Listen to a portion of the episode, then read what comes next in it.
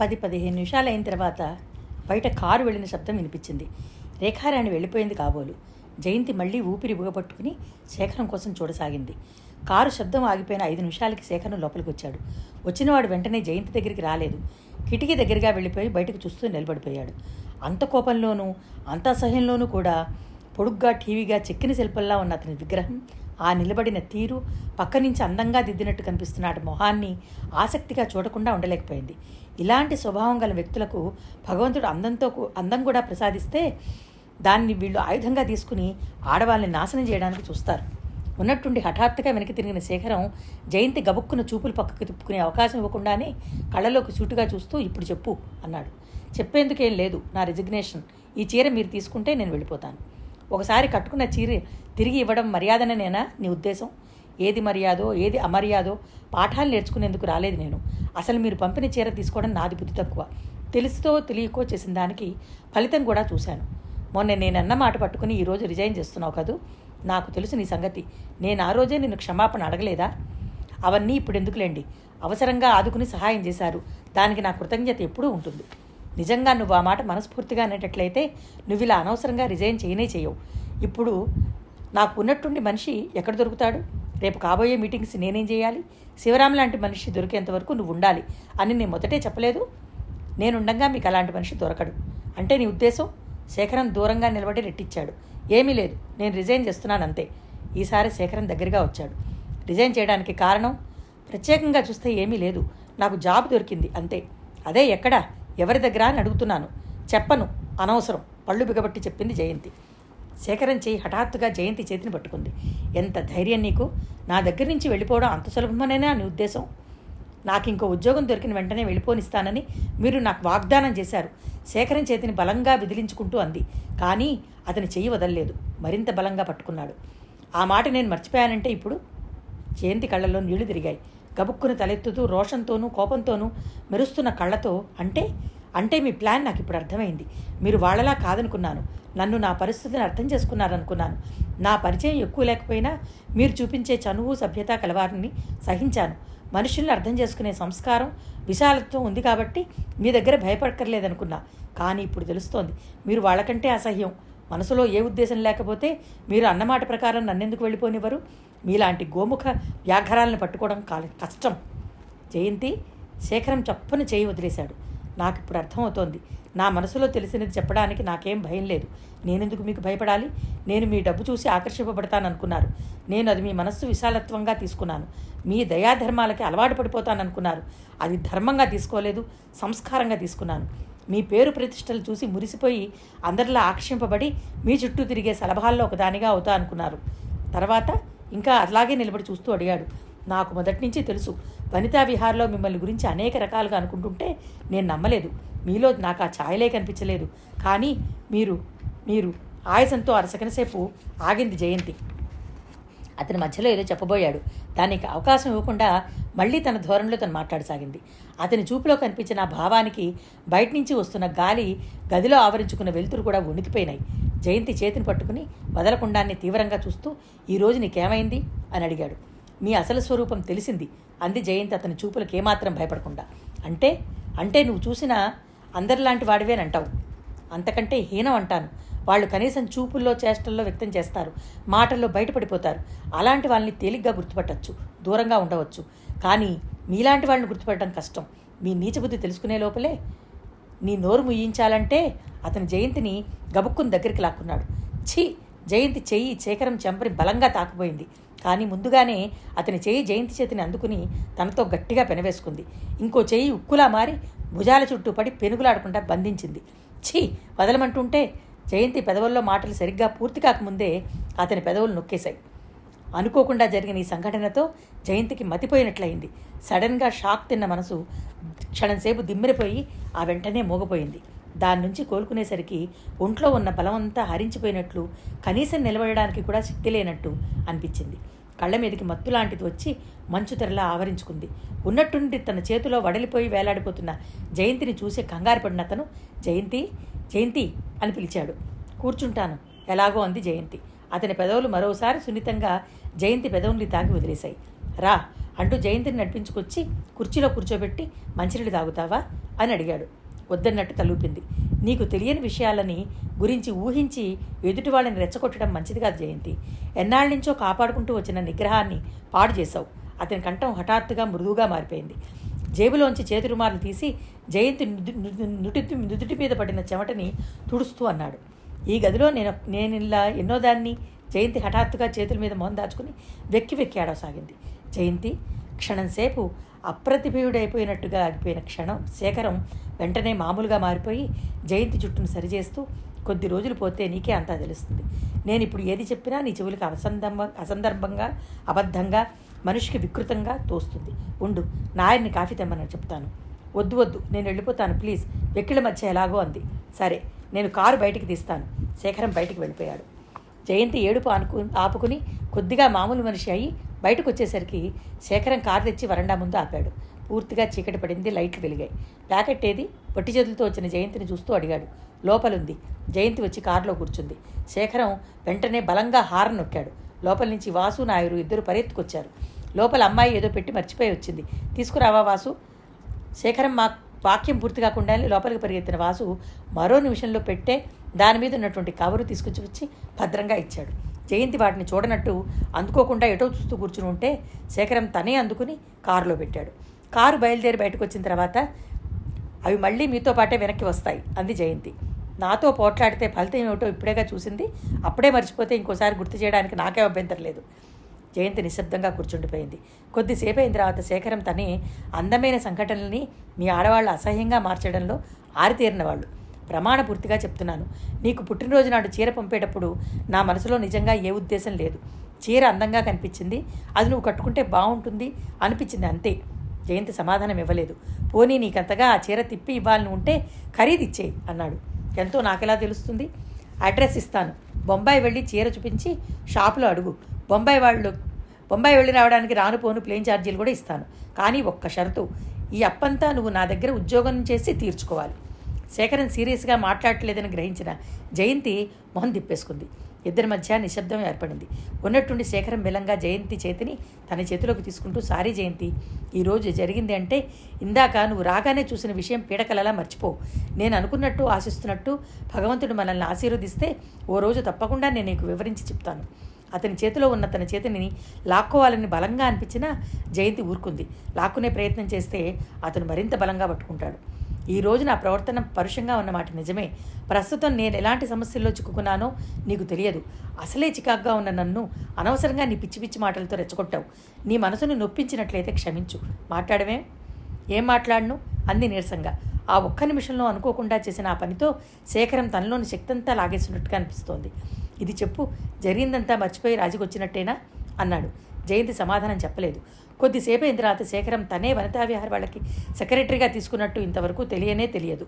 నేను ఈ మధ్య అసలు ఊళ్ళోనే ఉండటం లేదు. నీకు తెలుసు కదా ఒకటి రెండు సార్లు వాళ్ళతో కలిసినా ఏదో నలుగురి మధ్య కలవడం జరిగింది. ఈ సంగతి ఎవరికి చెప్పాలో ఎలా చెప్పాలో అర్థం కాలేదు.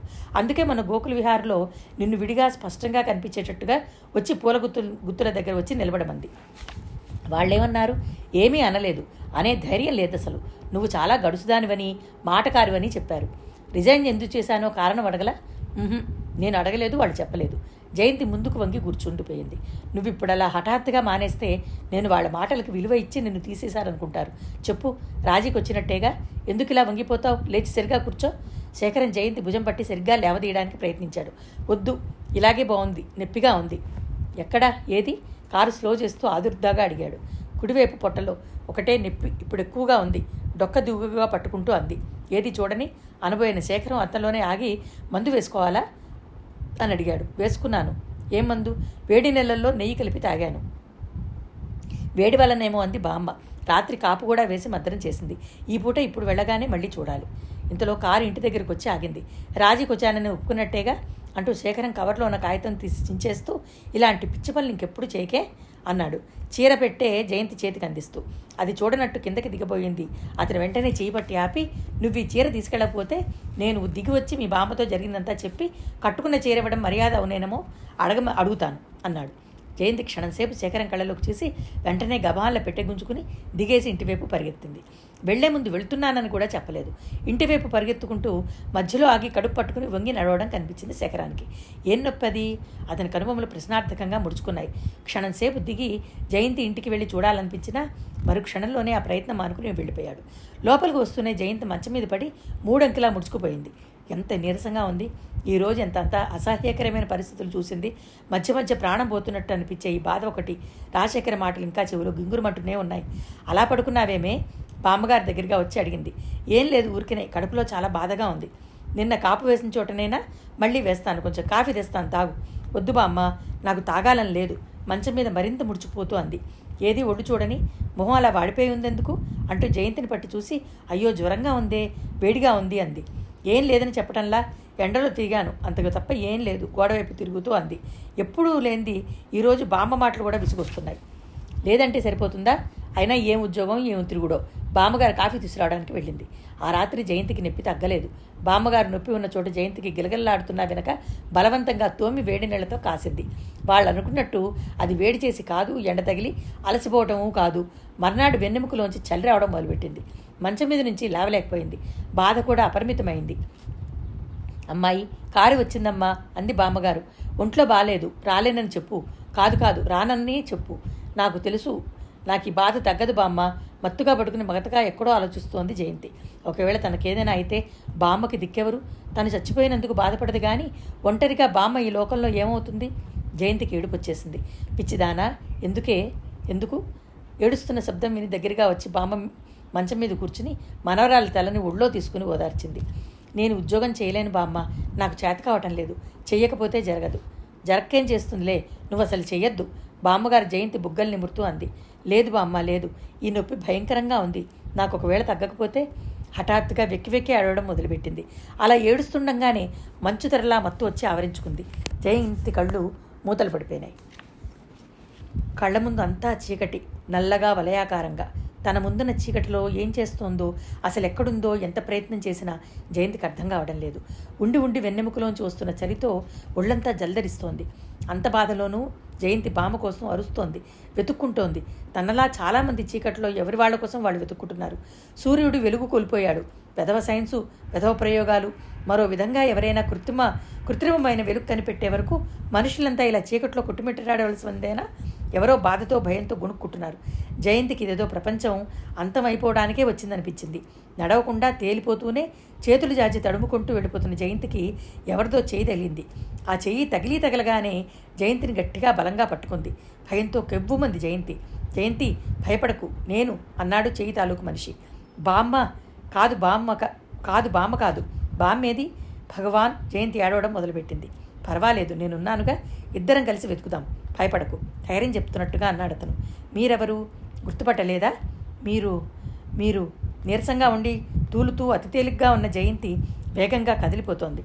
అతను జయంతిని అలా వెళ్ళకుండా ఉండడం కోసం ఎత్తి భుజాన వేసుకున్నాడు. వెళ్తిరి ఇంకా రానేలేదా? ఎవరన్నారు? ఎవరో అనుకుంటున్నారు. నువ్వు నమ్మేశావు అంతేనా? అతని నవ్వును బట్టి శేఖరం అని తెలిసింది. జయంతిని ఆ భుజం మీద నుంచి ఈ భుజం మీదకి మార్చుకుంటూ మనం చాలా లోతైన లోయలో ఉన్నాం. కొంత దూరం పోయి ఒక కొండ ఎక్కితే ఒక వెలుగు కనిపిస్తుంది.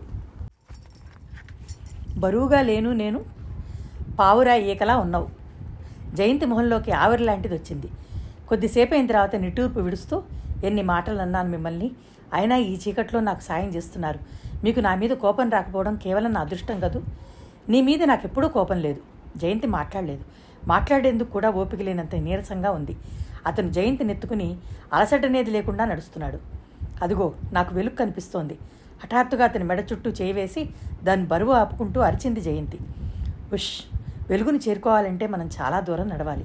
అలాగా జయంతి నిరాశ నిరాశగా చూస్తూ అంది. మళ్ళీ ఉన్నట్టుండి లేవబోయి వాలిపోతూ బామ్మేది మీరు బామ్మని వెతకరేం? అంది. వెతుకుతాను అన్నాడు క్లుప్తంగా. నాకు నిద్ర వస్తోంది. నేను కోరుకునేది కూడా అదే. నిద్రపో. నిద్రపోయిన మనుషులు చచ్చిపోయిన మనుషులు బరువు ఎక్కువ అంటారు. నిద్రపోమ్మని చెప్పలా? నువ్వు నాకు బరువేం కాదని ఇందాకే చెప్పానుగా. జయంతి తలం మీద చేయి వేసి జుట్టు నిమృతూ అన్నాడు. అతను అలా నడుస్తూనే ఉన్నాడు. జయంతిని నిద్రలాంటిది ఆవరించుకుంది. అది పూర్తి నిద్ర కూడా కాదు. ఉన్నట్టుండి ఎక్కడి నుంచో చల్లటి గాలి వీచసాగింది. ఆ గాలి పీలుస్తుంటేనే నరనరాల్లోకి కొత్త శక్తి వస్తోంది. అమృతం తాగినట్టు అనిపిస్తోంది.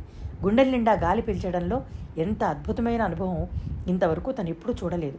గుండెల నిండా గాలి పీల్చుకుంది. రాజశేఖరం ఏడి తనని ఇంతవరకు భుజం మీద వేసుకుని నడిచాడు. అంతా వెలుగు. ఆ వెలుగులో ఏది స్పష్టంగా కనిపించడం లేదు. రాజశేఖరం లేడు. అదంతా కళ భ్రమ ఉట్టి ఊహ. మరి తను ఎక్కడున్నట్టు పోని? అది తెలియటం లేదు. ఈ గాలి ఎక్కడి నుంచి వస్తోంది? స్వర్గం నుంచేనా? అంతే అయి ఉండాలి. భూమి మీద గాలి ఇంత హాయిగా ప్రాణం పోస్తున్నట్టుగా ఉంటుందా? జయంతి మెల్లగా కళ్ళు తెరిచేసరికి పక్కనున్న బామ్మగారు ఎలా ఉంది? అని మీదకి వంగి అడగసాగింది. బామ్మ జయంతి చేతి కోసం తడుముకుంటూ పిలిచింది. అమ్మయ్యా అదంతా కలన్నమాట. ఎంత భయపడింది తను? జయంతి బలంగా ఉన్న చెయ్యి వచ్చి జయంతి చేతిని పెనవేసుకుంది. ఆ చెయ్యి బామ్మది కాదు ఇంకెవరదో? జయంతి ఈసారి ఆ కంఠం గుర్తు తెలిసింది. అది రాజశేఖరానిది. ఎందుకిలా అతని అనుభూతిని తనని నీడలా వెంటాడుతోంది? లాభం లేదు. తనకు అసలు మెలకు రాలేదు. ఎక్కడుందో ఏం చేస్తుందో అది అర్థం కావడం లేదు. మెలకు రాలా? ఎంత పెలుగునాడినా నాకు మెలకు రావడం లేదు. నీరసంగా అంది జయంతి. పోనీలే నిద్రపో. నాకెందుకు మెలకు రాదు? అసలు నేను ఎక్కడున్నాను బతికున్నానో చచ్చిపోయానో ఏదీ తెలియడం లేదు. జయంతి ఏడవడం మొదలుపెట్టింది. విష్ ఏడవకు. నిద్రపోవడానికి ప్రయత్నం చేయి నీకు నిద్రలో సరిగ్గా మెలకు రాలేదు అంది. జయంతి తలను ఎవరో ఒళ్ళోకి తీసుకున్నారు. మీరు మీరు కళ్ళు మూసుకునే అంది జయంతి. నేనెవరో గుర్తు తెలి తెలుస్తోందా? నాకంతం గుర్తుపట్టావా? ఆదుర్దాగా అడిగింది ఆ స్వరం. శేఖరం రాజశేఖరం అనుకుంటా అస్పష్టంగా అంది జయంతి. అవును రాజాని. జయంతికి దగ్గరగా మెల్లగా అంటున్న స్వరంలో రిలీఫ్ కనపడింది. నిద్ర వస్తోంది. ఇది నిద్రేనా? నాకు మళ్ళీ మెలకు వస్తుందా? శేఖరం చేతిని పెనవేసుకుంటూ నీరసంగా అస్పష్టంగా అడిగింది జయంతి. అప్పటికే కళ్ళు బరువుగా మూతలు పడిపోతున్నాయి. అవును నిద్రపో. జయంతి నుదుటిని ఎవరో బల పెదవులతో సున్నితంగా తాకారు. జయంతి కళ్ళు మళ్ళీ మత్తులాంటిది ఆవరించుకోవడంతో మూతలు పడిపోయినాయి. ఈసారి బాధ కానీ భయం కానీ లేదు. నిశ్చింతగా హాయిగా ఉంది. జయంతికి మళ్ళీ మెలకు వచ్చేసరికి బామ్మగారు పక్కనున్నారు. జయంతి కళ్ళు తెరిచి బామ్మ అని పిలవగానే అమ్మా జయ అంటూ పలికారు. అమ్మయ్య ఇప్పటికి మెలకు వచ్చింది. బామ్మ నా పక్కన ఉన్నది నువ్వేనా? నేనేనమ్మా నేనే. బామ్మగారి కంట స్పష్టంగా పలకడంతో జయంతికి ఈసారి పూర్తిగా ధైర్యం వచ్చేసింది. అబ్బా వెధవ కల పీడకల ఎన్నిసార్లు మెలకు తెచ్చుకోవాలని పెరుగులాడానని ఎంతసేపు అయింది నేను అలా పడుకుని? రెండు గంటల పైనే అయిందిలా ఉంది అవునా? రెండు గంటల అయ్యో పిచ్చి తల్లి రెండు రోజుల అవును అయ్యుండొచ్చు. అందుకే అంత దీర్ఘంగా అనిపించింది. రెండు రోజులు కాదే అమ్మా రెండు వారాలు. రెండు వారాల జయంతి ఉలికిపడింది. అవునే అమ్మా రెండు వారాలు. చచ్చి బతికావు. ఆ వెధవ నొప్పి అదేమిటో అలా గట్టిగా రాయకూడదే తల్లి. ఆ రెండు వారాలు క్షణం యుగంలా గడిపాను నేను. బామ్మగారు ముక్కు చిదుతూ అన్నారు. నేను ఇప్పుడు ఎక్కడున్నాను బామ్మ? హాస్పిటల్లోనా? బామ్మగారు దానికి సమాధానం చెప్పలేదు. జయంతి చేయి చాచి బామ్మగారి చేతిని తీసుకుంటూ బామ్మ నువ్వు అన్ని విధాలా బాధపడి ఉంటావు కదూ? అంది. లేదు నేను చీమంత కూడా బాధపడలేదే తల్లి. ఆ భగవంతుడే స్వయంగా నా ఇంటికి వచ్చి ఆదుకున్నట్టయింది. మరి నీ పూజలు వృధా పోతాయా? అవసరానికి భగవంతుడు ఆదుకోక మరిపోతే మనకి ఇంకా ఎవరున్నారు? చిక్కిపోయిన జయంతి పెదవుల మీద చిరునవ్వు మెరిసింది. ఆ నవ్వు చూడగానే బామ్మగారికి ధైర్యం వచ్చింది. జయంతికి బాగా స్పృహ వచ్చిన ఆ సాయంత్రమే కామేశ్వరమ్మ గారు డాక్టర్ గారు వచ్చారు. ఆవిడ వస్తూనే అమ్మా జయంతి ఎలా ఉన్నావమ్మా? అంటూ దగ్గరికి వచ్చింది బాగానే ఉంది. మీరు నన్ను గీత అని పిలవడం మర్చిపోతున్నారు అంది నవ్వుతూ. వద్దు తల్లి వద్దు. జన్మలో కూడా నేను ఎప్పుడు గీతాన్ని అని పిలవను. జయానే పిలుస్తాను. ఎంత తల్లడిల్లిపోయామని? ఎలా ఉందమ్మా? మమ్మల్ని అందరినీ ఎంత కంగారు పెట్టాసావో తెలుసా? సుబ్రహ్మణ్యం గారు వచ్చి పక్కనున్న కుర్చీలో కూర్చుంటూ అన్నారు. ఆయన్ని చూడగానే బామ్మగారి తల మీదకి ముసుగు మరింత లాక్కుంటూ బాబుగారు నిజంగా మీరంత ధైర్యం చెప్పకపోతే నా గుండె ఏనాడో ఆగిపోయి ఉండేది అన్నారు. జయంతికి అర్థమైంది. అవసరానికి ఆదుకున్న భగవంతుడు డాక్టర్ గారు అన్నమాట అదిగో సునంద వచ్చింది అన్నారు కామేశ్వరమ్మ గారు. జయంతి లేవబోయింది. వద్దు లేవకు. కట్టు చెదురుతుందేమో. కట్ట నాకిక్కడ? జయంతి ఒళ్ళంతా అనుభూతి చెందుతూ ఉంది. అవును నిజం. కుడివైపు పొట్ట మీద కిందగా కట్టుంది. నాకు ఇక్కడ గాయం ఎలా అయింది? చేత్తో తడుముకుంటూ తనలో తను అనుకున్నట్టుగా అంది. గాయం కాదు నీకు అపెండిసైటిస్ అయింది. అందులో ఫ్లూ. ఎంత కంగారు పడ్డామని కామేశ్వరమ్మ గారు చెప్పింది. ఎలా ఉంది జయంతి? సునంద మంచానికి అటువైపుగా వచ్చి తలవైపున కూర్చుంది. రా జయంతి సునంద చేతిని తన చేతిలోకి తీసుకుంది. ప్రపంచంలో ఒక్కసారిగా తనకి ఎంతమంది ఆత్మీయులు? తన గురించి ఎంత ఆదుర్ద? జయంతికి ఏదో సంతోషం నరనరంలో కదిలింది. రాజశేఖరం ఏడి? సుబ్రహ్మణ్యం గారు అడిగారు. జయంతి ఉలిక్కిపడింది. ఇప్పుడే ఇంతకు ముందుపై బయటకు వెళ్ళాడు. బామ్మగారు సమాధానం చెప్పారు. అయితే తనను చూడడానికి శేఖరం కూడా వచ్చాడనమాట ఎంత చిత్రం. తను అనుభవించిన ఈ బాధలన్నింటిలో అతను తోడుగా ఉన్నాడు. ఆ సంగతి అతనికి తెలిస్తే ఛీ ఏం ఆలోచిస్తోంది తను? ఇంతలో గదిలోకి డాక్టర్ రావడంతో ప్రసంగం మారిపోతే మారిపోయింది.